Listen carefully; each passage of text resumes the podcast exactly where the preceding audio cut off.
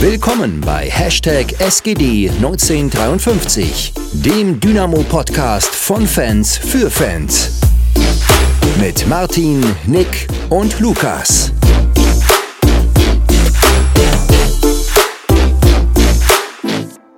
So, hallo und herzlich willkommen zurück. Es hat wieder ein bisschen gedauert. Ich glaube, es sind jetzt knapp drei Wochen seit der letzten Folge, aber Sommerpause mit, also unsere Sommerpause stimmt nicht ganz mit der Sommerpause in der dritten Liga oder des Fußballs überein. Deshalb verzeiht uns, dass es aktuell nicht so viel kam. Ich hoffe, Ja, es wird ja jetzt wieder ein dazu bisschen sagen, regelmäßiger. Wir haben keine Winter-WM in Katar, deswegen ist Genau. es so. Wie es hört, Max ist dabei. Guten Tag, Max. Ähm, aber, oh, mein Licht flackert, sorry. Muss man kurz wegdrehen. Das kann ich weitermachen. Aber wir haben eine Neuerung und zwar, ähm, vielleicht konnten sich manche denken, Martin ist ab sofort leider nicht mehr am Start.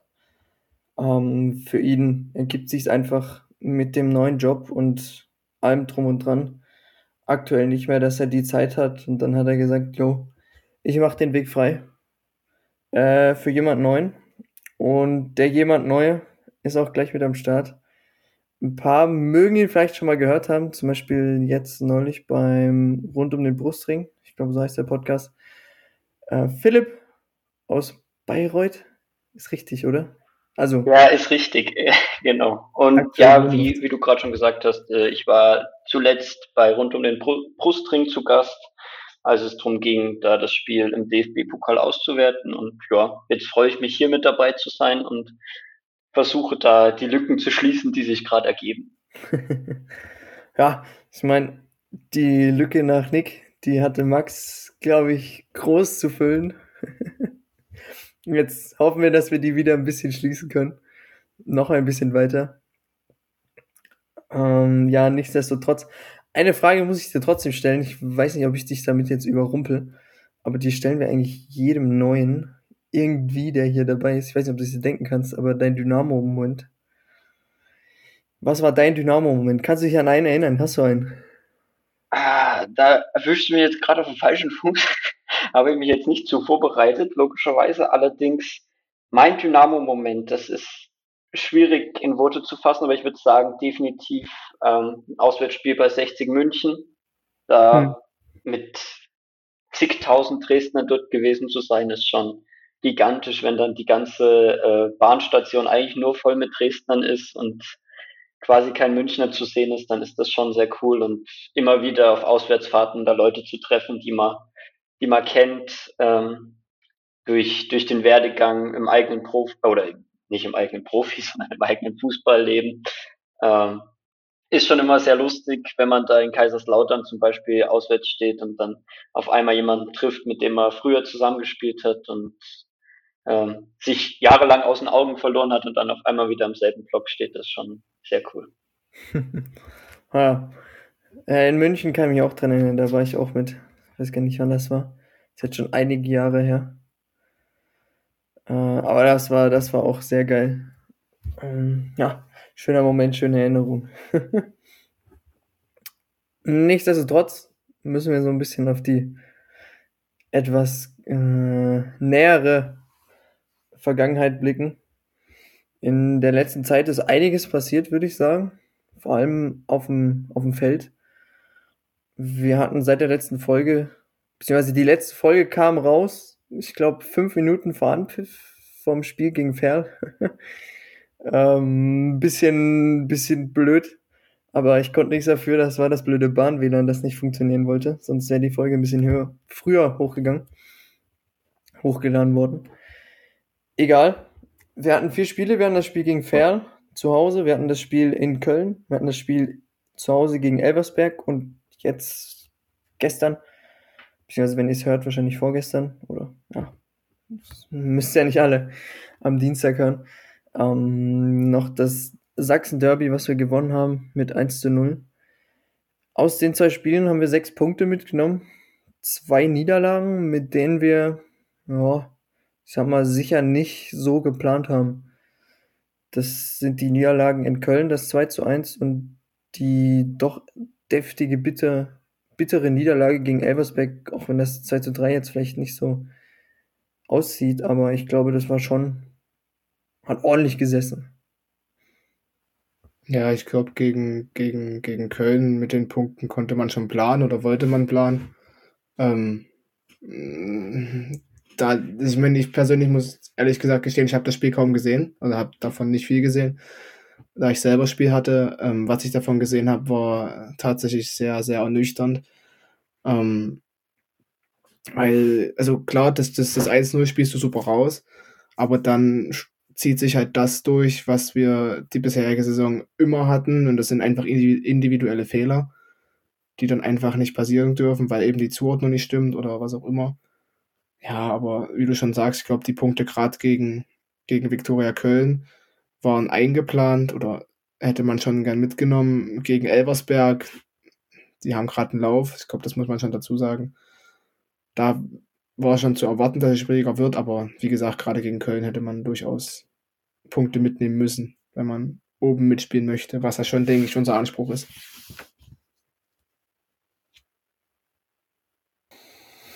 Ja, ich richtig. Gen Entschuldigung, Lukas. Es wird noch ähm, öfter passieren.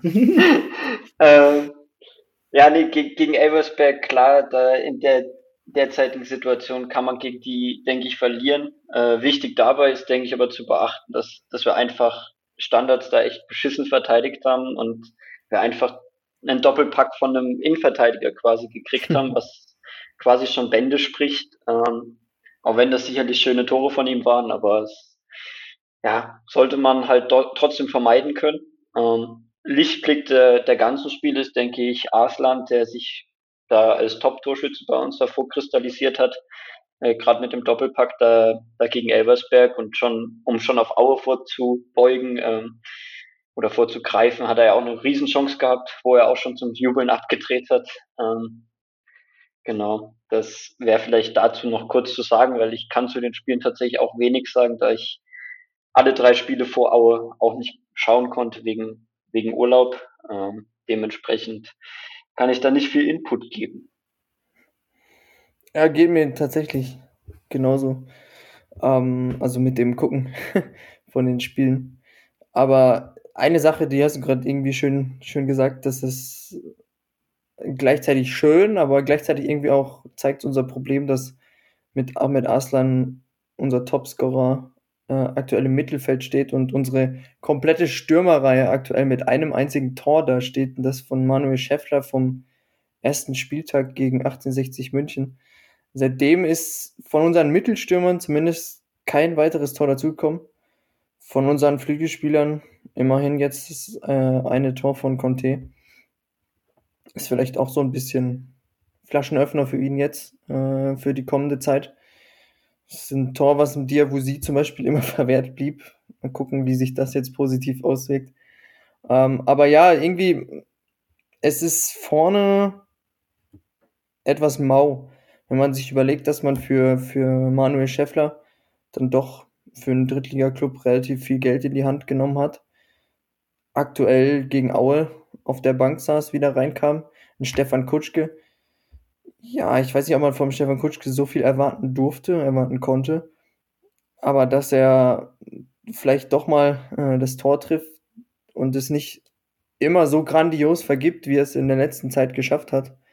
Ähm, ja, ist vielleicht so ein bisschen aktuell der Knackpunkt. Ja, also ich glaube, an der Anzahl der Chancen lag es definitiv nicht. Also mhm. wenn man, wenn man da, wie du schon sagst, an Kutschke gegen Elversberg denkt, der dort die Reinga Hereingabe, weiß ich nicht, warum man dort auf ein lang Eck, äh, aufs, aufs lange Eck zielt. Ich glaube, beste Variante ist dort einfach Fuß hinhalten, kurze Pfosten.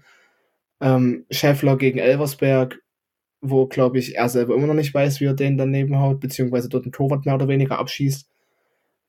Oder jetzt auch gestern äh, gegen Schacht, wo er am Torwart schon vorbei ist ähm, mhm. dann nochmal einen Kontakt zu viel hat.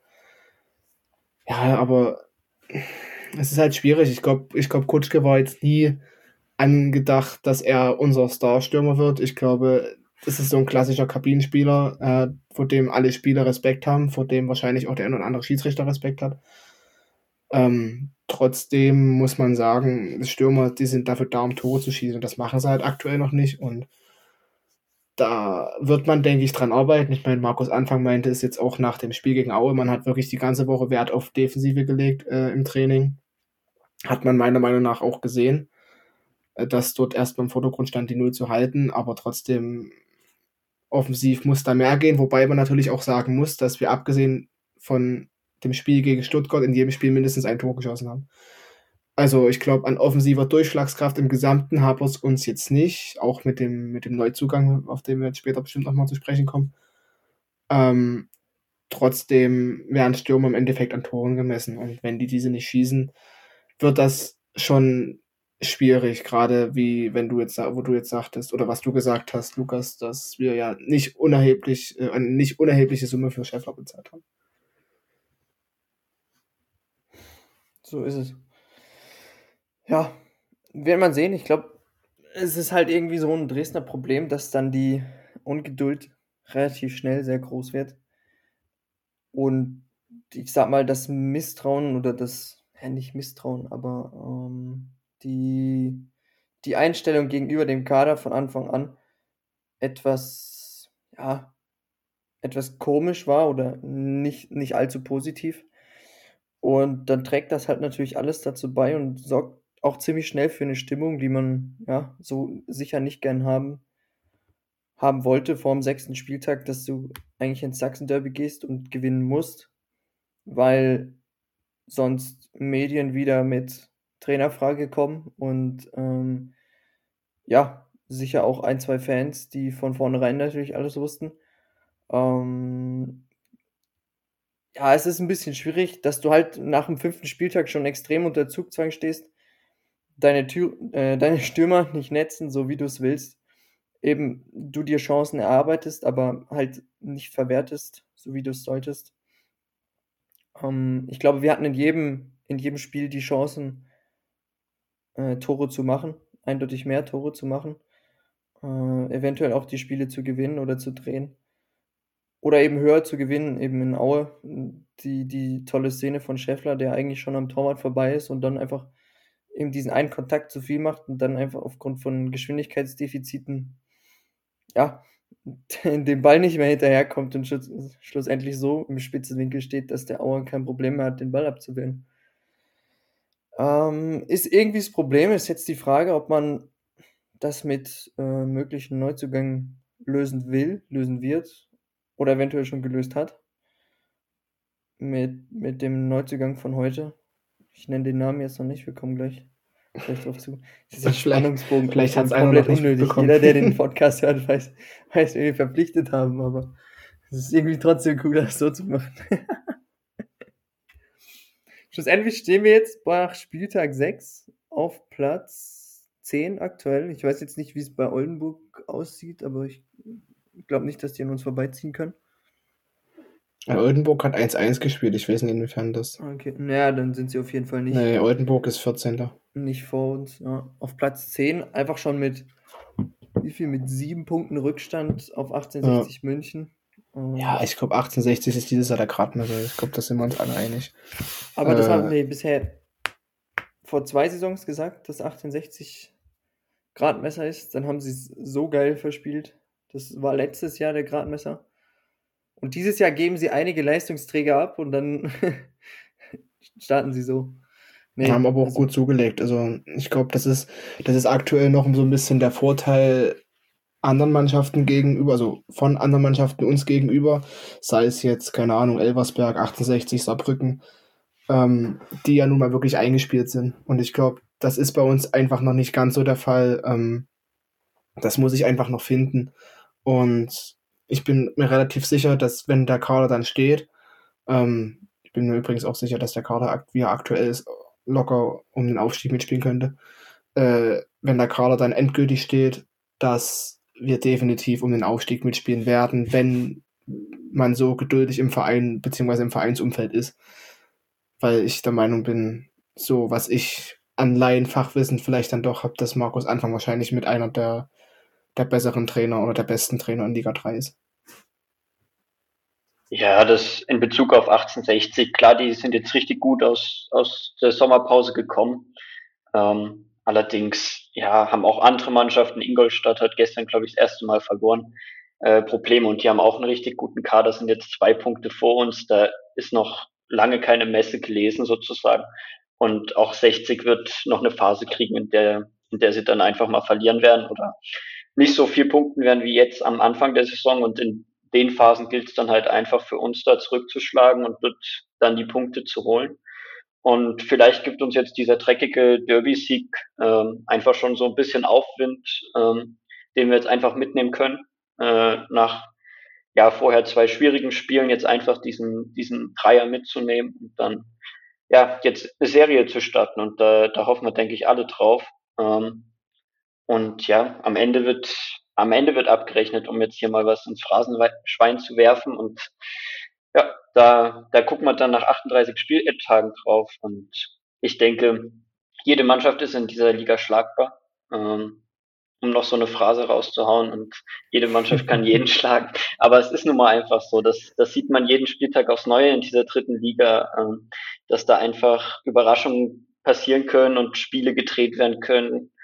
Ähm, das, das ist einfach untippbar und das wird die dritte Liga immer bleiben und genau deswegen sollte es eigentlich unser Ziel sein, so schnell wie möglich da wieder rauszukommen, weil ja, ähm, am Ende kann es dann auch ganz böse ausgehen. Und da hoffen wir natürlich alle nicht drauf. Und dementsprechend ja, müssen wir alles dafür tun, dass wir da jetzt äh, diesen Schwung mitnehmen können, den wir uns jetzt hoffentlich erspielt haben. Ich meine, wir ich wissen ja auch selber am besten, wie es ist, mit einem geilen Saisonstart und schlussendlich abzusteigen aus letzter glaub, Saison. Bestes Beispiel sieht man ja auch gerade ähm, beim Schacht. Also ich glaube, die sind komplett beschissen, um es mal so zu sagen, die Saison gestartet, sind jetzt 18. oder 19. irgendwie sowas. Hm. Und wie schnell du in so einen Strudel kommen kannst, hast du letztes Jahr bei Würzburg gesehen, die ja dann wirklich da nicht mehr rausgekommen sind. Und ich glaube, in Aue wird man sich jetzt dreimal überlegen, was man macht, wobei die natürlich kein schlechtes Spiel gegen uns gemacht haben, das muss man dazu sagen. Ich habe auch viel gelesen, die haben tatsächlich das beste Saisonspiel bisher gegen uns gespielt. Ich meine, es ist ein Derby, klar, da bist du nochmal besonders motiviert. Ähm, hat man ja auch bei Marvin Stefania vor dem Spiel gesehen.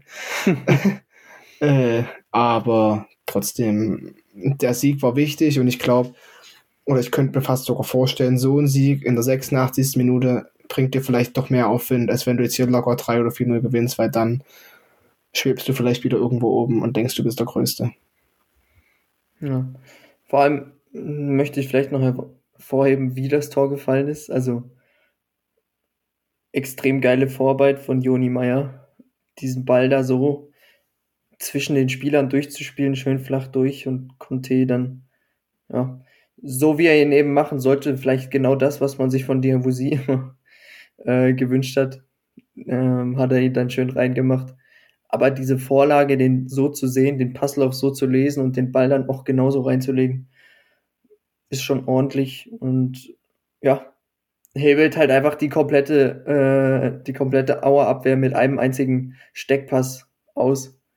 Und ja, irgendwie ist es halt, ne, du, du, ich habe nur Live-Ticker gesehen und du liest nur, ja, Dynamo kann froh sein, dass es hier 0-0 steht und dann schlussendlich gewinnst du wirklich so richtig dreckig. Äh, so ein Derby-Sieg, wie du es dir wahrscheinlich in, den, in der letzten Saison ab und zu mal gewünscht hättest. Und es ist halt irgendwie, irgendwie einfach geil zu sehen, dass sie die Jungs, das hast du ja auf ganz Social Media gesehen, wenn ich jetzt zum Beispiel mal Michael Akoto hervorhebe, der ähm, dann noch schön dazu geschrieben hat, dass er, dass es wirklich kein gutes Spiel war, ähm, schlussendlich aber ein dreckiger Sieg und dass sie die Punkte jetzt mitnehmen und eben genau wissen, es war kein gutes Spiel, jetzt gilt es dran zu arbeiten. Ja, und dann geht nächste Woche, äh, geht's nächste Woche zu Hause gegen BVB gegen die zweite. Ich weiß gar nicht, wo die stehen. Also vor Platz 12 ich auf jeden Fall. drin irgendwo kann das sein. Oder? Das ist die schlechtere ja, zweite Mannschaft. 18. 18. Also auch ziemlich ja. weit unten. Aber ich glaube, Dortmund ist so eine absolute Wunder, Wundertüte. Also ja, der Wundertüten. Sowieso. Die können schlussendlich auch noch mit einem Mukoko auflaufen. Also, das ist da ganz komisch. Der hat ja letzte Saison auch ein paar Drittligaspiele gemacht. Ist jetzt, weiß nicht, ist der sogar verletzt aktuell? Nee, ich glaube, der steht im Kader. Ah, okay. Der stand jetzt zumindest im Kader am Wochenende. Aber ich meine, wen Dortmund da alles einsetzen kann, das ist wie bei Freiburg. Ähm, da weiß man nie, was, was auf einen zukommt. Hm, zum Beispiel jetzt als Beispiel bei Freiburg. Robert Wagner hat äh, am Freitag gegen Bochum Debütminuten in der Bundesliga gefeiert und am Sonntag hat er 90 Minuten in der dritten Liga gespielt. Also ja, das ist, glaube ich, eine, eine Mannschaft, die ist komplett unberechenbar, natürlich extrem jung. Aber ich denke eben, wenn man oben mitspielen will, ist das genauso ein Ding wie gegen, gegen Köln und Elversberg, wo du schlussendlich gewinnen musst, um eben jetzt nicht schon früh den Anschluss nach oben zu verlieren. Ja, wo wir, wo wir gerade beim Spiel von, von Aue waren, um da nochmal von Beginn an anzufangen. Ähm, ich war sehr überrascht über die Aufstellung. Ich weiß nicht, wie es euch da ging. Ja. Ähm, ich fand es aber ziemlich defensiv. Also grundsätzlich hat man quasi zwei Offensive in der, in der Elf. Das waren Kutschke und Arslan für mich. Und naja, Kade stand zwar auch auf dem Platz, aber ehrlich gesagt, ich habe gar nichts von das ihm gesehen. Auch wieder. Bis, er war auf, da und ja. bis auf einen Doppelpass mit dem Arslan in der ersten Halbzeit, aber äh, viel mehr habe ich von ihm ehrlich gesagt nicht gesehen, ähm, zumindest mit Ball nicht. Ähm, dementsprechend war ich da von Anfang an ziemlich überrascht. Ähm, generell, ja, kann man ja sagen, wir haben ohne richtigen Außenspieler gespielt, ähm, was ja in der Fünferkette durchaus üblich ist. Ähm, allerdings habe ich da Akoto ziemlich häufig auf dem Flügel dann vorgefunden. Ich weiß nicht, ob ihr das auch so gesehen habt. Ähm, der ja eigentlich die Doppelsechs mit, mit dem Paul Wild diesmal bilden sollte. Ähm, genau, deswegen war ich da schon ziemlich überrascht. Ähm, genau. Und dann, was, was mir in der Anfangsviertelstunde vor allem aufgefallen ist, dass da ziemlich viele Flanken aus dem Halbfeld vom Kevin Ehlers kamen, die aber alle ziemlich ungefährlich kamen. Ähm, das Problem hat mir bei Ehlers schon ab und zu mal, dass, als er da ab und zu mal auf der Rechtsverteidigerposition ausgeholfen hat, dass die Flanken nicht so seine Stärke waren. Deswegen hat es mich ziemlich gewundert, dass äh, gerade in der Anfangsviertelstunde da, wie gesagt, ziemlich häufig dieses, dieses Mittel gewählt wurde über die, die Flanken von ihm, äh, wo, glaube ich, keine einzige wirklich beim Mitspieler ankam, wenn ich mich jetzt nicht recht täusche. Ähm, genau. Das wären jetzt so meine, meine Gedanken zu den ersten paar Minuten.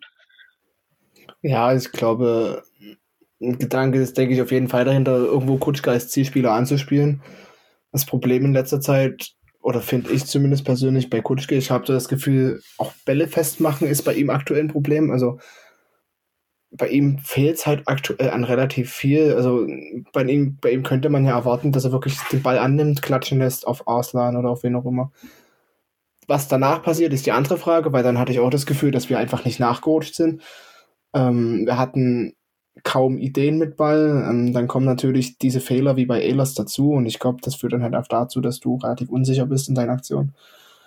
Ähm, trotzdem, ja, ja wie, wie, du schon gesagt hast, also ich hatte, hatte das Gefühl, wir, wir standen extrem defensiv. Ähm, also es war wahrscheinlich auch wirklich realtaktisch so, weil du einfach nur ein, also wirklich nominell ein Offensivspiel hattest, vor Kutschke, Arslan, der da so ein bisschen so ein bisschen dahinter rotiert ist, Kade äh, weiß ich gar nicht, was er auf dem Platz gesucht hat. Also wirklich nicht. Ich weiß nicht, ob er eher mit Arslan so hinter der Spitze spielen sollte oder mit Will und Akoto eine Dreierkette vor der Abwehr. Also das war ein bisschen, ja, bisschen, bisschen sehr wirr, muss ich sagen. Also hat sich für mich dann auch nicht ergeben.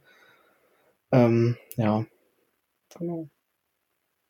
Ja, obwohl die, die Anfangsviertelstunde dann natürlich mit dieser Doppelchance äh, abschließt, äh, durch den Eckball, wo Claudio Kammerknecht da ja quasi seinen Fuß reinhält und da versucht, dann ein Tor zu erzielen. War natürlich ziemlich mittig, äh, konnte, denke ich, auch nicht anders aufs Tor bringen.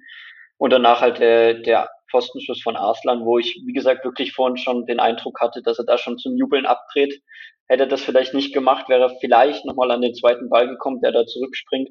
Das ist jetzt natürlich Mutmaßerei, aber ähm, ja, fällt, fällt mir immer wieder bei, bei Fußballspielern auf, dass die da schnell abdrehen und ja, dementsprechend die Situation nicht zu Ende, zu Ende bringen. Vielleicht wäre es in der Situation einfach, einfach besser gewesen, wenn er da noch nicht abgedreht wäre, wäre, aber grundsätzlich trotzdem eine, eine Top-Chance, wo, wo wir davon dann nicht mehr so viel in, in der Zug oder im, im weiteren Spielverlauf gesehen haben.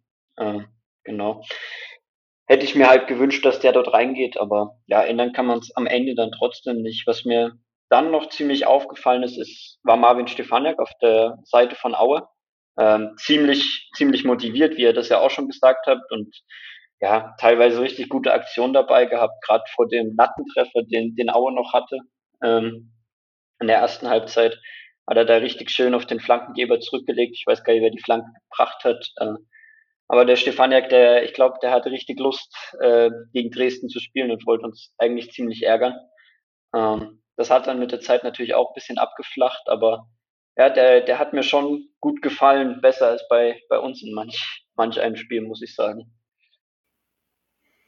Ja, das ist, ist mir auch aufgefallen. Ich war leider nur auf die Zusammenfassung angewiesen. Ähm, aber was ich auch so gelesen habe und so scheint äh, Stefaniak besser gespielt zu haben, als äh, bei uns in der Vorsaison es vielleicht zusammengekommen ist. Fand ich sehr interessant, diese, diese Einstellung. Und ja, würde mich mal interessieren, wieso, weshalb äh, es auf einmal so, ja, nicht zu einer Abneigung, aber irgendwie, ja, so diese komplett, dieser komplette Sinneswandel gekommen ist. Ich meine, wir haben ihm ja schlussendlich nichts Böses getan. Ähm, dass da diese Ultra-Motivation gegen uns äh, kommt, ist mir irgendwie ein bisschen unerklärlich. Gut, ja, als Sportler musst du rein theoretisch in jedes Spiel so gehen. Ne? Äh, weiß nicht, warum du so ein Sportler bist, aber diese Übermotivation gegen uns war schon sehr erkennbar.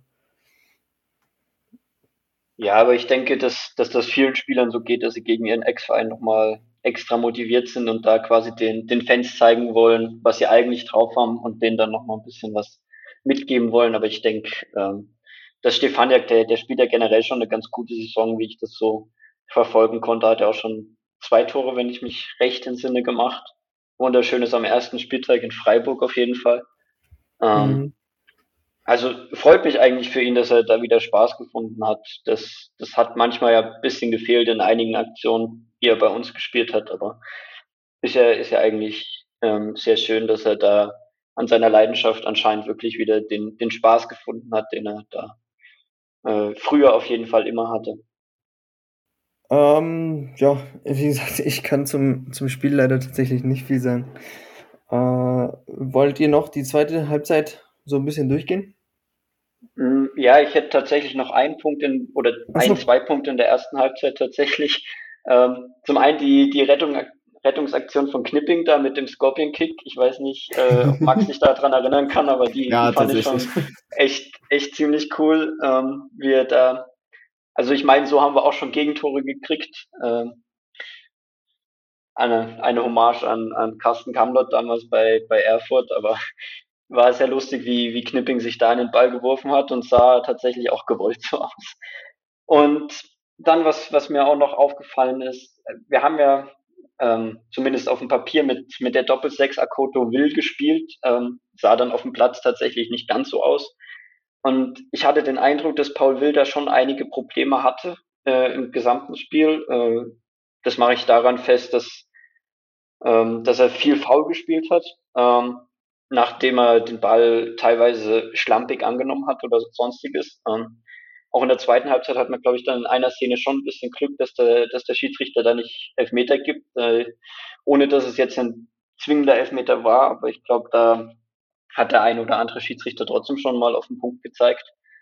Ähm, deswegen, ja, weiß ich nicht, ähm, ob das so geplant war, dass Paul Will so spielt, aber in einigen Situationen zumindest ein bisschen ja, bisschen fahrlässig oder wie man auch immer sagen will. Was mich dann zur Pause gewundert hat, dass wir gar nicht gewechselt haben. Ähm, da hätte ich mir mhm. tatsächlich nochmal einen neuen Impuls gewünscht, gerade nach vorne. Ich meine, klar, zehn Minuten später haben wir dann gewechselt, äh, doppelt, aber ja, in dem, in dem Moment hätte ich mir da schon nochmal eine andere Idee gewünscht, weil in der zweiten Halbzeit ging es ja dann quasi genauso ideenlos weiter wie, wie in der ersten. Ähm, gab ja quasi keine Aktion nach vorne, äh, weil wir einfach keinen kein Mann gekriegt haben.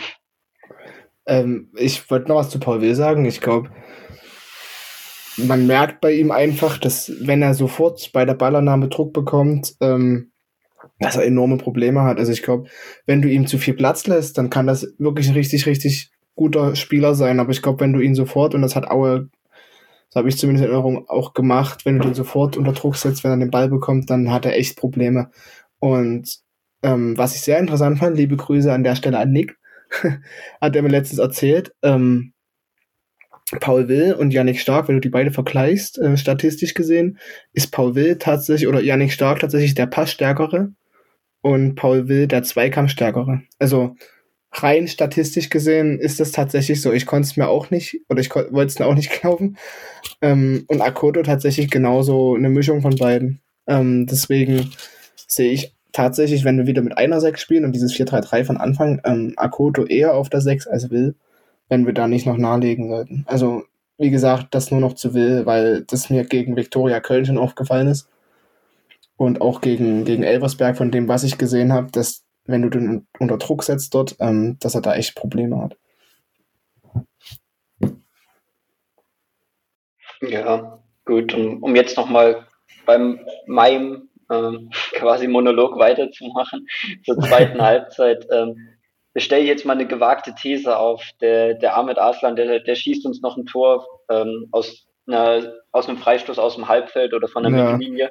Ich glaube, das hat er die Saison schon zum zweiten, dritten Mal probiert, da einfach aus der Distanz mal drauf zu halten, auch wenn der Versuch jetzt ziemlich kläglich war gegen, gegen Aue, aber ich denke, so eine, so eine Aktion kann durchaus mal funktionieren und hat man ja auch diese Saison schon in anderen Stadien gesehen, dass das einfach gut funktionieren kann einfach so einen Überraschungsmoment dann auszunutzen. Und ich denke, da haben wir mit Arslan einen, der, der für so, so eine Momente gemacht ist und der versucht da das Spiel ziemlich schnell fortzusetzen. Ähm, hat man in dem Spiel, wie gesagt, bei dem, dem einen Freistoß, das war so um die 60. Minute rum gesehen und dann hat er sich äh, kurz später dann auch nochmal einen Ball richtig schnell geschnappt, um den direkt einzuwerfen und so. Da ist er, glaube ich, gedankenschneller als manch anderer auf dem Fußballplatz. Ähm, das hat mir schon sehr imponiert.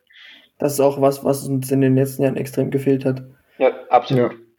Dieses Verschleppen äh, oder dieses schnelle, schnelle Ausführen, sei es von, von, von, äh, von äh, Einwürfen einfach nur. Es ist ja was, was, sag ich mal, viele etwas stört, äh, wenn man sich so ein bisschen umhört. Aber gerade sowas kann ja extrem effektiv sein. Ich glaube, wir haben es ja auch schon mal gehabt, dass der Einwurf, glaube ich, mit die unterschätzte Standardsituation ist, die es eigentlich gibt. Ja, und ich glaube auch, ähm, das Ding ist, bei so einem Freistoß, den du wirklich schnell ausführst, und ich glaube, wenn, wenn das nicht funktioniert, ist ja, glaube ich, keiner böse drüber, aber wenn es funktioniert, äh, bist du wahrscheinlich der Geist auf dem Fußballplatz, deswegen finde ich, ja. ich finde es cool, dass es, dass es wirklich probiert, weil er hat, glaube ich, die technischen Voraussetzungen dafür, ähm, dass so ein Ding auch mal reingeht. Ähm, ja, und gerade dieses Handlungsschnelle, das, das ist schon enorm wichtig. Das sieht man in letzter Zeit auch. Ich glaube, das war so ein bisschen diesen Sommer, ja, der Königstransfer in Anführungszeichen. Ich glaube, da, da wird dieses Jahr noch echt einen riesen Unterschied machen, wenn er verletzungsfrei bleibt. Ja, vor allem ein Transfer, mit dem so wahrscheinlich nicht jeder gerechnet hätte. Ja. Nicht unbedingt davon, dass damit, dass er zu uns wechselt, sondern dass er so, äh, so gut performt, wie er aktuell performt man muss halt hoffen, oder ich persönlich zumindest hoffe, dass man sich irgendwie eine Kaufoption oder so gesichert hat. Ich weiß nicht, inwiefern das irgendwo, ähm, irgendwo geschrieben wurde oder inwiefern das kommuniziert wurde. Ich glaube, dahingehend wurde nichts gesagt, aber. Ist halt die Frage, ob Kiel ihn gehen lässt, wenn er ja, weiter so. Aber ist halt die, ich kenne aktuell den Kader von Kiel nicht, deswegen weiß ich nicht. Ja. Aber ich meine, er hat ja, er hat ja auch schon mit dem einen oder anderen zusammengespielt, auch vielleicht mit einem potenziellen Neuzugang. Ja, ich glaube, die haben zusammen gespielt, aber eigentlich. ja, und dann, dann gab es, glaube ich, noch ein paar Chancen von Aue dann im, im weiteren Spielverlauf, vor allem die größte da, wo Triljatze den Ball gerade so an den Pfosten lenken kann. Ähm, ich glaube, da verliert Conte außen einen Zweikampf, äh, Akoto kommt dann auch nicht in den Zweikampf rein. Dann kommt der, der Ball halt in den Rückraum, dort steht Elas für meine Begriffe auch ein bisschen zu weit weg vom Gegenspieler. Ich glaube, es war Thiel in dem Moment. Ähm, und dann reagiert Truljazza da, da sehr gut, ähm, ohne jetzt das Thema Torwartfrage wieder aufzumachen. Ähm, oh, was ja durchaus an sich auf der Pressekonferenz schon mal angeklungen ist durch die Medienvertreter, wenn ich mich so recht entsinne. Ähm, Das ist Hat er in der Situation aber ziemlich gut reagiert. eine Diskussion, die mir so auf die Eier geht, die ich so absolut nicht verstehen kann. Also, wenn ich, wenn ich lese, dass wir Kommentare haben, wie, also jetzt unter dem, unter irgendwelchen Posts, so, wir wollen lieber einen Torhüter, ich will lieber einen Torhüter. Oder warum spielt Müller nicht? Wo ich mir denke, Alter, äh, so eine Dis die Diskussion ist für mich so absolut fehl am Platz aktuell. Zumal, ähm, also beziehungsweise ich glaube, wie wichtig diese, diese Parade auch für Triaza selber war, hat man, glaube ich, auch an der Reaktion danach gesehen. Da gibt es so ein schönes Foto. Ich glaube, Mhm. das war bei einigen Dynamo-Posts das Titelfoto. Ähm, wie er dort jubelt über sich selber. Und ich glaube, das hat nochmal gezeigt, dass das enorm wichtig war, mal so eine Aktion zu haben, um auch wirklich mal zu zeigen, hier, ich bin auch noch da, ich bin echt kein schlechter Torhüter. Und ich glaube, das hat er auch nochmal gezeigt. Ja, und ich glaube, er ist schon so eine Type im Tor, wenn man danach das Interview bei Dynamo TV gehört hat, ähm, wo er da von so einem lila-weißen Verein spricht, wo er den Namen nicht kannte. Ähm, dann hat er, glaube ich, da trotzdem wieder ein paar Pluspunkte auch bei den Kritikern gesammelt, denke ich, ähm, die ihn jetzt fürs Torwartspiel kritisiert haben, aber ähm, er zeigt auf jeden Fall, dass er, dass er ähm, zu dem Verein steht ähm, und für den Verein alles gibt. Und ich denke, so eine Situation, ähm, wie er den da rausgeholt hat, wird ihn auch aufbauen in anderen Situationen, wo er vielleicht dann doch mal einen Stellungsfehler drin hat oder so. Ähm, denke ich, gibt ihm jetzt Kraft und oh, ohne gute Situation kann man, kann man die Kraft ja auch nicht haben. Deswegen war es wichtig für ihn jetzt, glaube ich, auch wieder das Spiel zu Null zu haben, gerade nachdem er da gegen Elversberg 3 gefressen hat. Ähm, geht es jetzt hoffentlich da für ihn persönlich auch wieder weiter bergauf.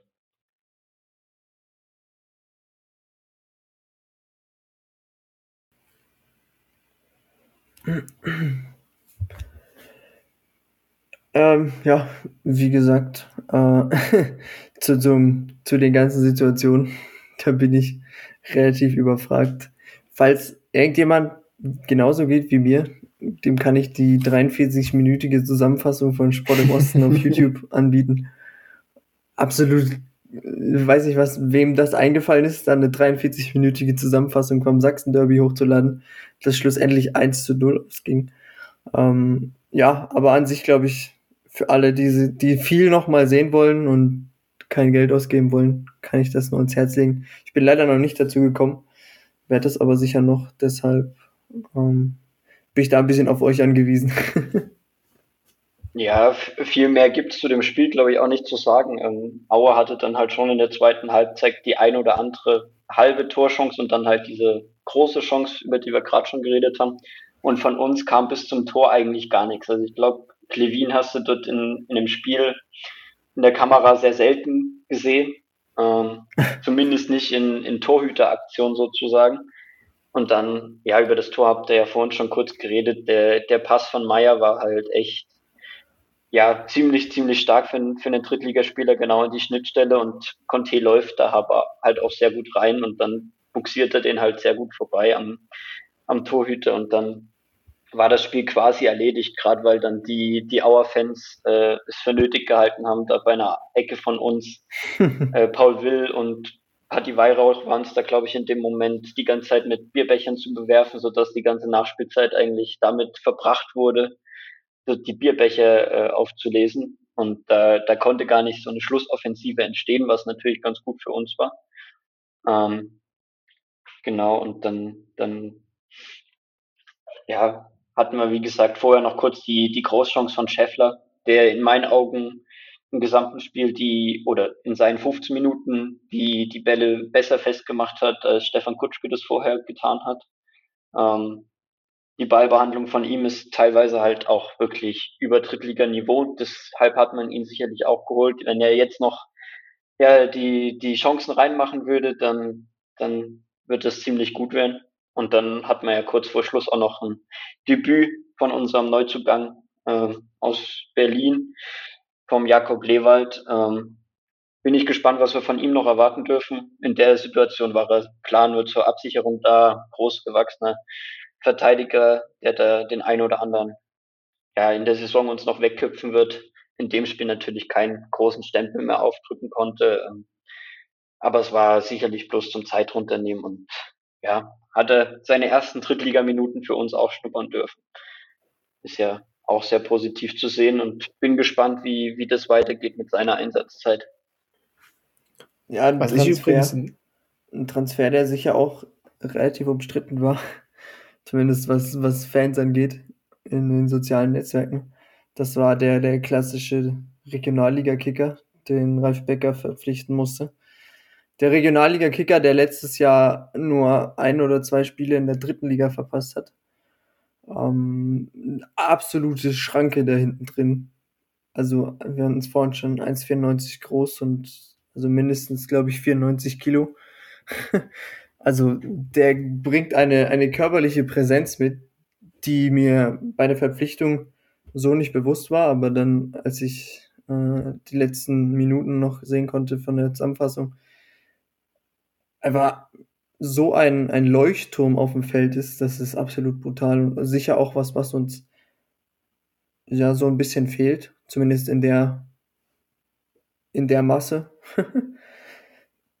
und ja, bin ich gespannt. Ich glaube, ein junger junger Verteidiger, der auch noch sehr viel äh, Entwicklungspotenzial hat und wird sich zeigen, wie sich was sich da noch ergibt. Aber ich glaube trotzdem, ein Innenverteidiger, den man gebraucht hat, Einfach aus dem Grund, weil man aus der letzten Saison gelernt hat ähm, und schlussendlich einen absoluten, ja, Drittliga äh, erfahrenen, zumindest jetzt die letzte Saison, ähm, Drittliga erfahrenen Innenverteidiger verpflichtet hat.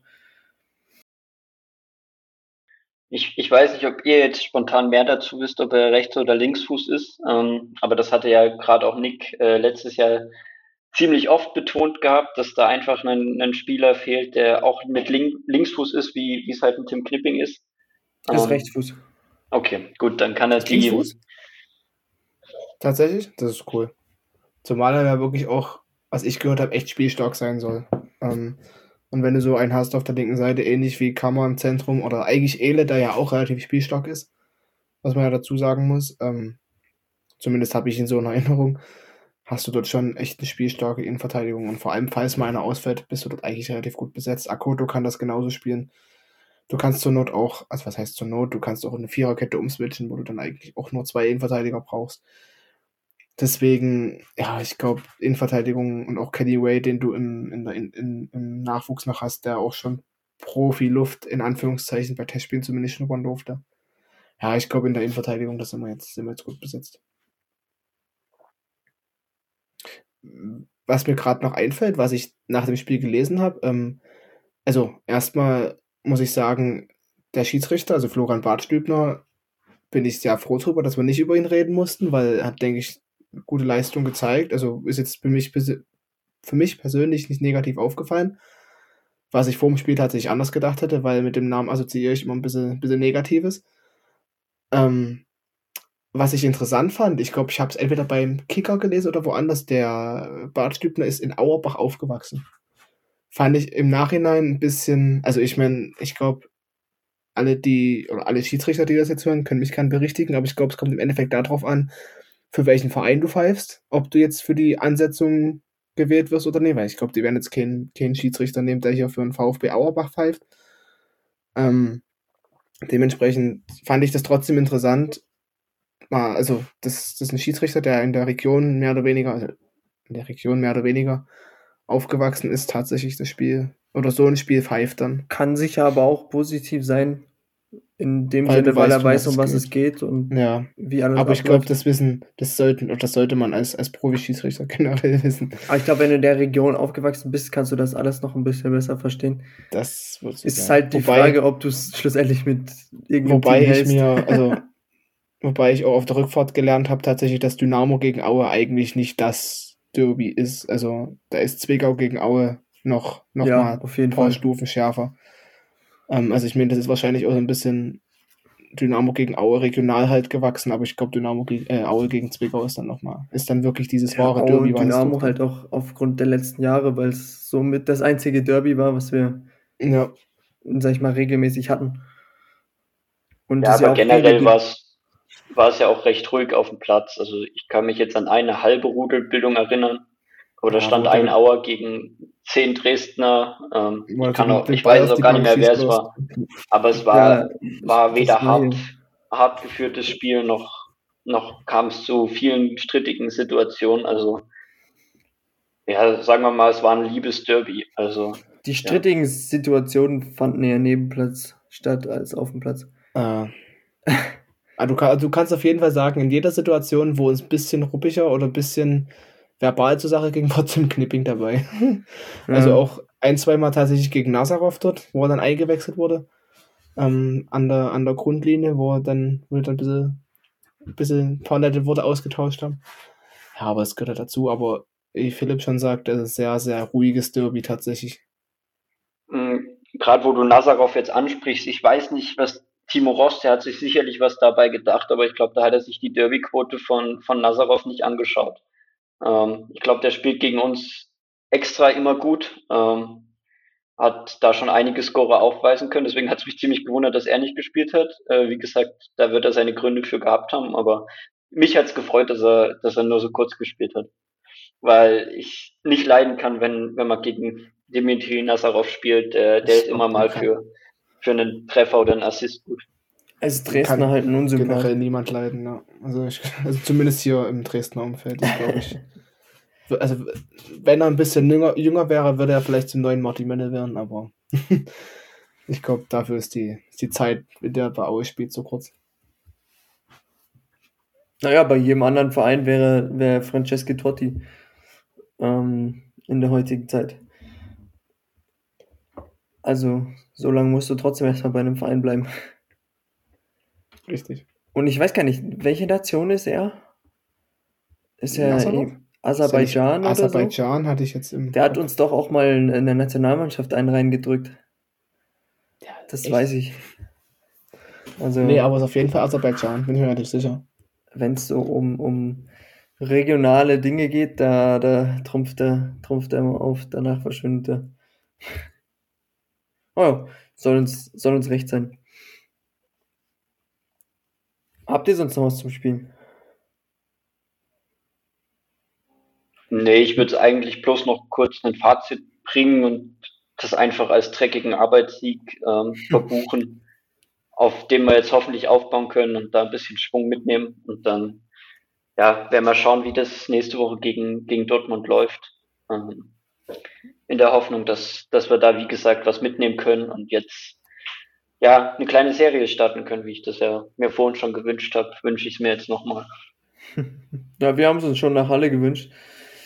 Äh, ich glaube, sicher auch ein paar. Ist ja schnell wieder gerissen. Hoffen wir, dass es diesmal, diesmal länger hält. Wir haben ja auch Grund dazu, ähm, uns zu freuen.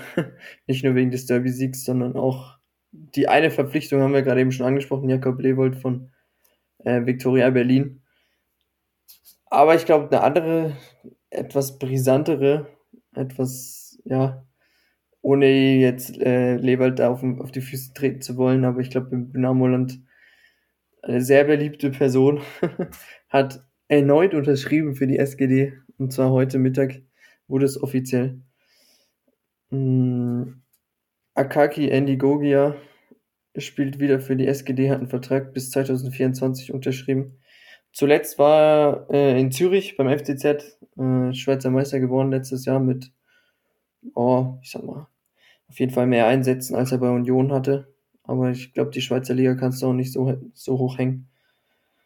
Ähm, zumindest wenn der FCZ Meister wird, kannst du die Liga nicht so hoch hängen. Deshalb, ja, bin ich, bin ich tatsächlich sehr gespannt. Äh, die Rückholaktionen haben bei uns ja in der Vergangenheit immer viele gewollt. Ich meine, Gogia war ja letztes Jahr auch schon im Gespräch. Äh, man hat ja auch, glaube ich, mit ihm verhandelt, wenn ich mich richtig erinnere. Schlussendlich ist er ja dann in die Schweiz. Mm, Aber eine Rückholaktion, von denen tatsächlich viele, von denen ich dann nicht mit gerechnet habe, positiv reagiert haben. Natürlich gibt es auch immer welche, die äh, der anderen Meinung sind, komplett verständlich. Wird sich zeigen, hat halt in den letzten Jahren nicht mehr so häufig gespielt, auch nicht annähernd mehr an die Leistung anknüpfen können, die er bei uns gezeigt hat. Außer vielleicht das erste Jahr oder das zweite Jahr bei Union, ich weiß es nicht mehr genau. Ja, ein spannender Transfer sicher. Man hat auch nichts bezahlen müssen, also an Ablösesumme. Handgeld wird sicher irgendwas geflossen sein, keine Ahnung. Hm, hat den Vertrag aufgelöst. Ja, ich find's, ich find's cool. Spielt auch wieder mit einer, mit der 3. Ich wollte jetzt gerade sagen, Absolut geil. Einer sehr typischen offensiven Rückennummer Nummer 3. Ich glaube, wenn Park die 2 nicht gehabt hätte, hätte er wahrscheinlich auch genommen. Aber Ja, hatte ja letztes Mal, als er bei uns war, ja, was auch schon wieder fünf Jahre her ist. Ja, ich Ähm. bin, ich bin sehr gespannt. Ich glaube, das ist schon ein überdurchschnittlicher Spieler für die dritte Liga, ähm, der da ordentlich Wind machen kann, auch auf den Außen. Ähm, Problem sehe ich da vor allem, dass, dass er, glaube ich, schon verletzungsanfällig sein oder war in den letzten Jahren. Und ich hoffe einfach, dass das jetzt einfach, ja, die Seuche nicht bei uns weitergeht. Ähm, aber grundsätzlich schon ein Spieler, der, der bei uns auch vor allem mit seinen Toren geglänzt hat. Vielleicht knüpft er da ein, einfach hoffentlich wieder drauf, äh, dran an. Ähm, genau. Und sonst war ich ziemlich überrascht, dass er da die drei kriegt, weil ähm, ich dachte, nachdem Akoto die drei abgegeben hat, vergeben wir sie nicht mehr nach dem Tod von, von Dixie Dörner. Das Ähm, wollte ich deswegen auch war ich- sagen, ne? Deswegen war ich da sehr überrascht, dass die drei jetzt doch wieder vergeben wird. Ich dachte, der Nummernwechsel von Akoto hat damit zu tun, aber ja, gut, offensichtlich nicht. Ich meine, er kann Um sich ja dann- gerne unsterblich machen hier in Dresden, so Ja. ist es nicht. um dann vielleicht auf den nächsten potenziellen Neuzugang zu, also weil du ja meintest, es ist schon fünf Jahre her, ähm, dass Andi Hm. Gogi ja bei uns gespielt hat. Ja, die, äh, die, weißt du, bei wem es auch fünf Jahre her ist? Mhm, die 2016 hat angerufen und will den Kader wieder. Ich glaube, Michael noch fängt auch wieder an. also. Und Justin Eilers wechselt auch noch von Germania Halberstadt wieder äh, Nee. nach Dresden. Also ich muss sagen, also ich würde mich tatsächlich persönlich sehr freuen, wenn Niklas Hauptmann wieder zurückkommen würde, weil ich habe es mir, ich habe Lukas, glaube ich, einen Tweet gestern geschickt. Vor gestern genau fünf, nee, drei Monaten, genau am 28.05. habe ich, hab ich getweetet, ja, von wegen, unabhängig von seiner äh, Verletzungsmisere würde ich äh, ihn sehr wünschen und der Wunsch ist nicht weniger geworden. Gerade als dann gestern Abend wirklich das Gerücht äh, aufkam, dass Haube eventuell zu uns kommt weil wir, glaube ich, alle wissen, was für eine Qualität er an Ball hat. Ähm, er kann ein Unterschiedsspieler sein, wenn er, wenn er fit bleibt. Ich habe noch sagen lassen, dass er jetzt, also ich glaube, er hat letzte Woche oder vor zwei Wochen hat er bei Köln 2 ein richtig, richtig gutes Spiel gemacht mit einem Tor und einer Vorlage, mit einem Tor und einer, Vorlage. Ich kann ja reden. Ähm, deswegen, wie gesagt, ich glaube, das kann nochmal so, eine- so ein, oh, mir leid, so ein Unterschiedsspieler sein, ähm, wie wir ihn vielleicht nochmal brauchen, ähm, wie ihn vielleicht auch ein Patrick Weihrauch ist, wenn er komplett fit ist. Aber gleichzeitig denke ich dann trotzdem, dass wir vielleicht im Zentralmittelfeld noch jemanden abgeben werden. Hm.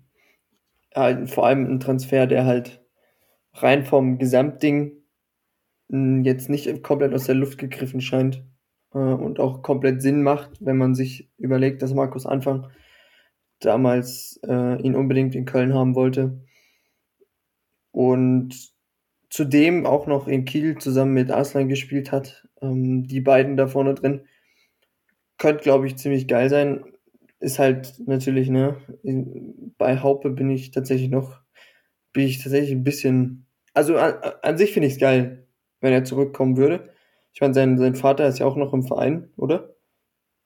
Hm, Ich glaube, Nachwuchs. Irgendwie Ja, eben im Nachwuchs. Trainer. Oder irgendwo Ähm, Verantwortlicher. und, also war es auf jeden Fall. Ich glaube, ich glaube, ja, es ich glaube, ist auch noch. Ähm, aber es ist natürlich ein, ein Verein, äh, ein Verein, ein Transfer, der dann doch größere Risiken bietet, gerade deshalb, weil er seitdem er von uns gegangen ist für die dreieinhalb Millionen, ist ja immer noch Rekordabgang, mh, einfach nicht mehr annähernd an dieses Level rangekommen ist. Ich weiß nicht, wie viele Bundesliga-Einsätze er hatte für Köln. Ähm, es waren auf jeden Fall nicht viele. Und in Kiel hat er sicher ein bisschen regelmäßiger gespielt, aber auch nicht diese absolute Stammkraft gewesen. Deshalb ist sicher ein Transfer, der für mich in die Richtung Stefaniak geht, aber hoffentlich mit einem mit einem besseren Ende. Wobei ich auch erschrocken bin tatsächlich, dass Niklas Hauptmann mittlerweile 26 ist. Ja, perfektes Fußballeralter, muss man dazu Ja. sagen. Ne? Also, Also für mich ist er Glaub- irgendwie immer noch 22, das ist das.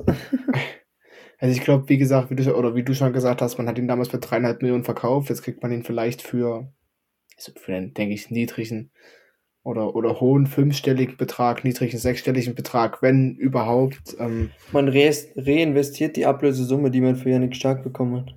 ja, ja, kann man so sagen. Beziehungsweise die Frage ist, ob wir überhaupt Ablöse bezahlen müssen, weil ich auch gehört habe, dass Köln die wohl unbedingt abgeben will und man vielleicht sogar bereit dafür ist, einen Vertrag aufzulösen. Dasselbe wie bei Gogia. Genau, deswegen, ich glaube, finanziell ist es jetzt nicht das größte Risiko, was du dort eingehst und du kriegst einfach, wenn er fit ist, qualitativ einen guten, sehr guten Drittligaspieler und auch guten Zweitligaspieler, bin ich der Meinung. Und selbst wenn wir ihn nur in Anführungszeichen von der Bank bringen können, wäre das ja, also wenn du einen Weihrauch und einen Hauptmann von der Bank bringen kannst, ich glaube, das wäre ein Mittelfeld, über die alle Drittliga, alle Drittliga-Vereine glücklich wären. Wobei ein Paddy Weihrauch für mich dann schon in die Richtung geht, geben wir ihn ab. Glaube ich nicht. Also dann, ich glaube dann eher ein Batista Meyer tatsächlich. Wobei der vielleicht noch eher für die Außen eingeplant ist, aber ich kann es mir bei, also ich will es mir nicht, also ein bisschen Wunschdenken dabei tatsächlich, aber ich kann es mir auch irgendwie nicht so richtig vorstellen. Er bleibt spannend. Vor allem auch, ja, wer weiß, ob das Ding durchgeht.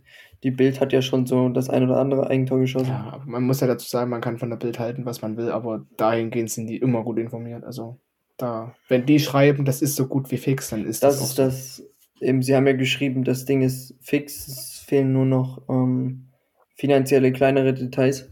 Und ich glaube Und auch ich nicht, glaube dass man nicht. zwei Transfers an einem Tag abwickeln wird, deshalb zumindest Also in der abwickeln Öffentlichkeit vielleicht schon, aber ich glaube, man hebt sich die Meldung für morgen eben auf. solche Kracher. Oder man stellt den Mittwoch zum, zum öffentlichen Training vor, kann natürlich auch sein. Genau. Irgendwie sowas. Wobei, ja, das wird man, glaube ich, nicht machen, weil das so kreativ ist man vielleicht bei uns im Verein. Oh, haben wir schon gemacht, haben wir schon gemacht.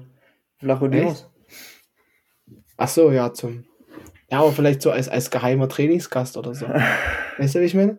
Die Also, können doch einfach so immer wie beim Training- Football. dass Alles so, wer ist denn das? so ein Football, wie beim Football, können die doch so Dinger, so ein, so ein Transparent aufstellen mit so aufblasbaren Dingern an der Seite, Ja. so Rauch, und dann rennt er so durch. Hier bin ich. Gibt's mal bei den gesprungen. Monarchs auch? Hm? Also gibt's bei den Monarchs auch? Man muss nachfragen. Ne? Ja, eben. Lässt sich bestimmt organisieren. Also, falls ihr was braucht, ruft an, wir machen das. Wir machen das noch klar. Nee, Spaß beiseite. Ähm, ja, ich glaube, einige würden sich freuen, würde Niklas Hauptmann zurückkommen. Wie gesagt, ist, wir reden jetzt so viel darüber, ist aber weiterhin nur ein Gerücht, deshalb. Ja. um mal, um mal vielleicht bei, bei, bei schönen Überleitungen zu bleiben, ähm, Niklas Hauptmann war ja, kam ja auch aus der Jugend, ähm, wo wir vielleicht zu, zu den Ergebnissen von unserer Jugend kommen können. Wollen wir nicht noch, defini- wollen wir nicht noch kurz, weil wir gerade bei Ab Zugängen sind, die Abgänge. Ach so, ja, das habe ich gar nicht dran gedacht. Ja, ich wollte jetzt nicht deinen, deinen wunderschönen Übergang Ja, ich kaputt machen. weiß. Wir Nein. sind hier so Meister, Meister der Übergänge. Heute zum Montagabend kann man das. Alles nee, gut. dann. Die können wir ja kurz abhaken. Obwohl, äh, Jonas, ich kann ja mal anfangen. Jonas Kühn ist zu Viktoria Berlin festgewechselt. Ein absolut verständlicher Transfer. Ähm, auch im Hinblick, wenn du überlegst, Jakob Lewald hast du von Viktoria Berlin bekommen. Ich glaube, ist zwar nicht dieselbe Position, aber du hast halt auf der Linksverteidigerposition mit Meier und mit äh, Park zwei, zwei Spieler, an die Kühn einfach nicht rankommen wird, wenn du dir auch überlegst, dass er bei Groß Asbach schlussendlich als ja, Ergänzungsspieler eingesetzt wurde. Groß Asbach ist abgestiegen in die fünfte Liga. Ähm, da kann ich Leute nicht verstehen, die sagen, wir sollen unsere Talente halten und fördern und einsetzen. Ist schön und gut, kann ich verstehen, ja, aber schlussendlich, wenn die Talente die Leistung dann auch nicht bringen, musst du irgendwann sagen, ja, wenn es nicht klappt, klappt es nicht. Muss man auch loslassen. Ähm, deshalb glaube ich, verständlicher Transfer. Wer weiß, vielleicht hat man sich auch irgendwie eine Rückkaufoption gesichert, sollte er bei Berlin äh, doch noch einschlagen. Zu wünschen wäre es. Ich war immer sympathisch. Es hat mir immer ganz gut gefallen mit Chris Löwe und ihm. Das war so Vater-Sohn, so Mentor-Ding aus demselben Ort. Äh, beide Linksverteidiger, beide Dynamo. Hat immer ganz gut gepasst. Schade, dass es nicht geklappt hat, aber so ist es nun mal im Fußball. Und den zweiten Abgang, der sicher ein bisschen ja, schwerer ins Gewicht fällt, ist Yannick Stark. Absolute Kracher-Transfer zu Manisa FK in die zweite türkische Liga für 20.000 äh, ungefähr, also laut transfermarkt.de. Ja, dass im zentralen Mittelfeld jemand gehen wird, war glaube ich klar. Dass es schlussendlich nicht stark wird, hätte ich ja bis kurz vorher nicht so mit gerechnet. Ich weiß nicht, wie es da euch geht. Ähm, weil Paul Will dann ja doch öfter gehandelt wurde, sage ich mal. Äh, Gerade mit Kiel oder so. Ähm, ja, ich sag mal so, vom Papier her sicher ein interessantes Ding. Absolut in die türkische Pampa gewechselt da. Irgendwie so nördlich. spielt er nicht irgendwie schon hier in Deutschland oder so? Ja, äh, wie heißt er? Äh, Edgar Pripp. Achso, ne. Ja, ja frage mich nicht, was, was, wer da wieder dahinter steckt. Aus, aus privater Sicht kann ich mir das schon vorstellen. Ich meine, schönes Wetter, das ganze Jahr über wirst nicht schlecht verdienen. Mein ja, Gott, so als, als letzte Station oder als, als einer der letzten Stationen als Profifußballer, warum nicht? An sich ist es sicher geil, bloß ich hätte mir dann ja ein Team gesucht, was wenigstens am Meer spielt oder so. Also ich, ich, weiß nicht, wo das liegt, keine Ahnung. Das liegt so nordöstlich von Izmir, so drinne, aber an so einem kleinen Gebirge. Ja, also ist auch Mini-Stadt. Ja. ja, vielleicht geht er ja gern wandern, statt an Pool oder ans Meer. ähm, aber ja, aus unserer Sicht verstehe ich den Transfer schon, weil ich denke schon, dass das Starkey ein bisschen mehr verdient hat als Paul Will. Ähm, ich glaube, da konnten wir doch nochmal ein paar Euro freischeffeln, gerade für, für Gogia oder eventuell auch Hauptmann. Ähm, und so grundsätzlich, ja, ich glaube, für, für den Spieler ist es auch nochmal eine ganz coole Abwechslung, eine Station, die er einfach noch nicht, nicht in seinem Lebenslauf hat. Ähm, und ich denke, ja, auch in dem Alter kann man dann an der Station und an der Kultur dann nochmal wachsen und da einfach was mitnehmen. Was ich mich bei dem Transfer aber gefragt habe, ob seine Familie, speziell sein Vater, auch wieder bei jedem Spiel dabei sein wird.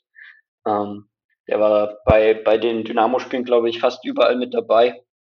Und bei den Heimspielen definitiv jedes Mal im VIP-Bereich. Ähm, bin ich gespannt, ob er das, das in der Türkei weiter fortsetzt oder nicht. Ähm, der zieht mit runter.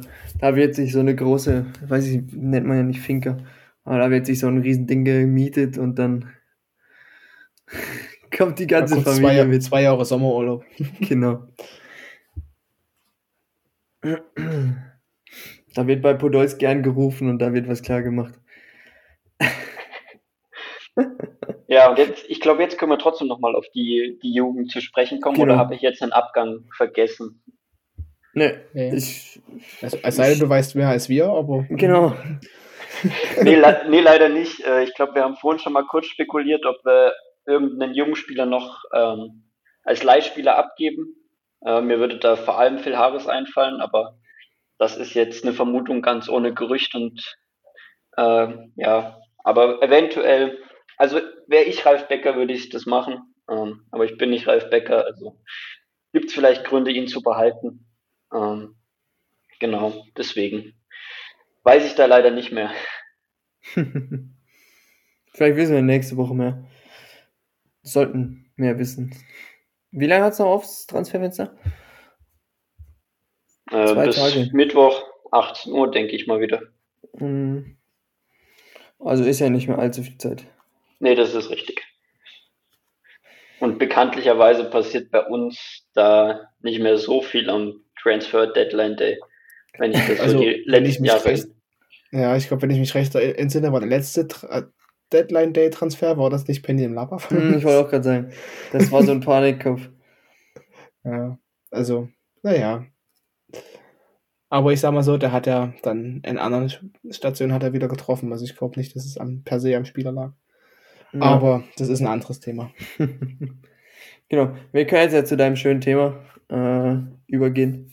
Es gibt ja noch Positives, sehr, sehr viel Positives zu vermelden aus dem Jugendbereich. Ich überlasse dir das Wort, dadurch, dass ich dir vorhin so schön die, die Überleitung gekappt habe. ja, also ich glaube, ähm, die Jugend ist perfekt, zumindest A und B-Jugend. Ich habe C-Jugend leider nicht im Kopf. Perfekt in die Saison gestartet. Ähm, ich glaube, B-Jugend auch mit drei Spielen, drei Siege. Ja. Richtig? Ja, genau. Sowohl B- als auch A-Jugend. Ähm, B-Jugend habe ich die Spiele nicht im Kopf. Ich glaube, A-Jugend war äh, Bremen, HSV und was? Was war das dritte? War das Hertha? Nee.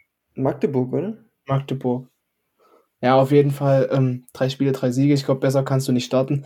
Spricht auch ähm, für unseren 2004er Jahrgang, der ja, hat Scholle ja damals schon gesagt, ähm, wahrscheinlich das Beste ist, was wir in den letzten Jahren hatten. Ähm, und da muss man dazu sagen, spielt Jonas Ömichen aktuell nicht mal, der ja wahrscheinlich somit das größte Talent ist mit Paul Lehmann zusammen. Nicht mal Stamm, weil er aus einer Verletzung zurückkommt, der glücklicherweise immer wieder eingewechselt wurde. Das heißt, er scheint wieder auf dem besten Weg zu sein ähm, nach seiner Knieverletzung. Aber ja, ähm, B-Jugend auch mit einem neuen Trainer vor der Saison. Ähm, traue mich jetzt nicht den Namen auszusprechen.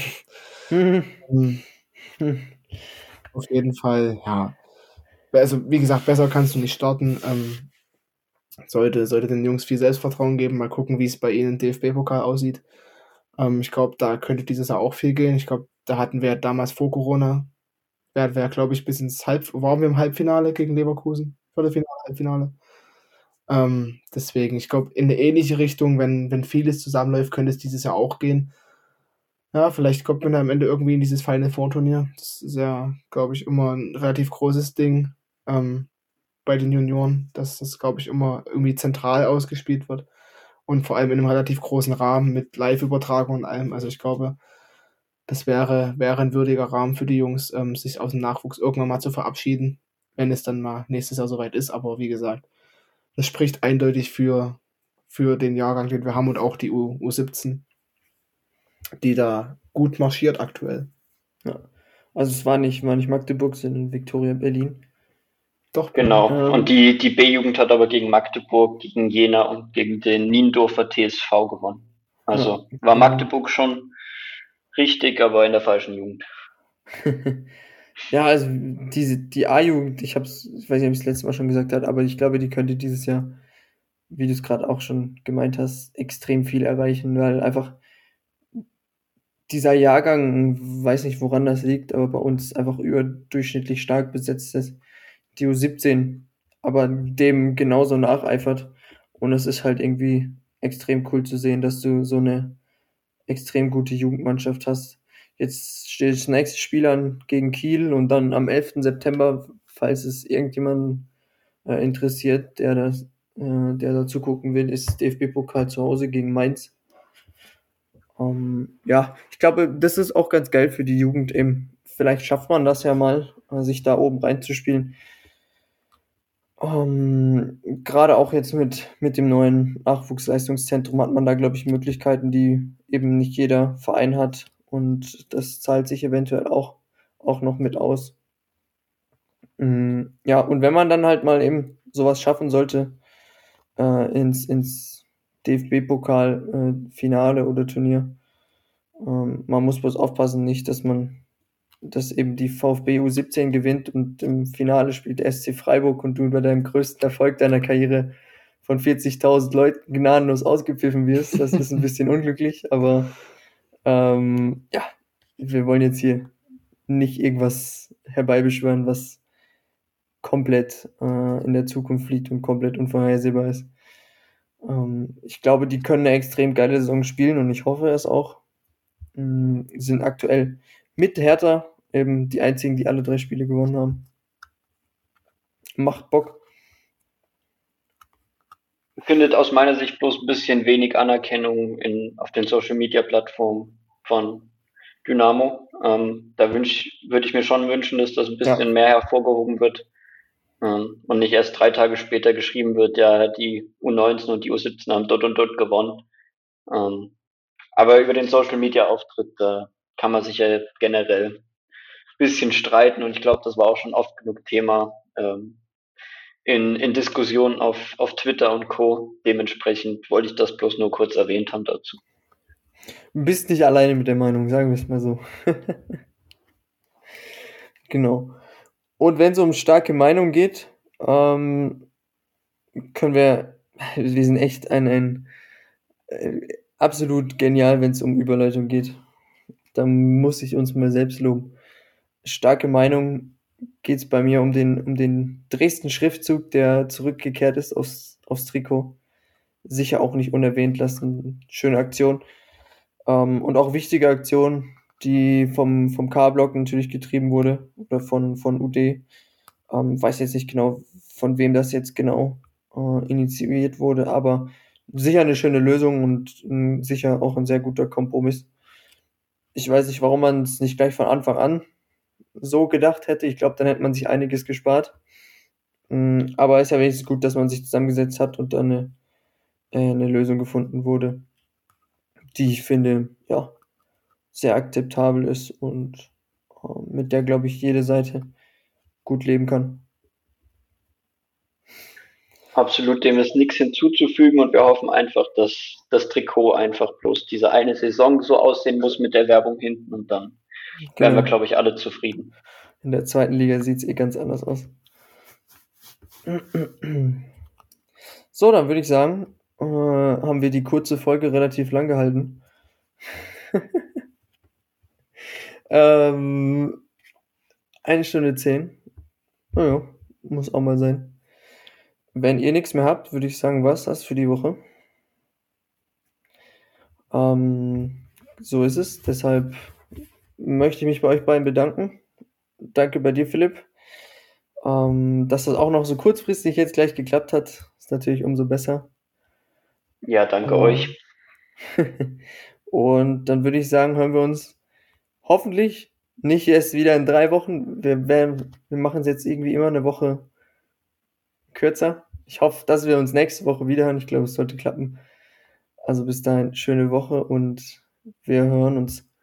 Die, die, die, die, die. Na, na, na, na, na.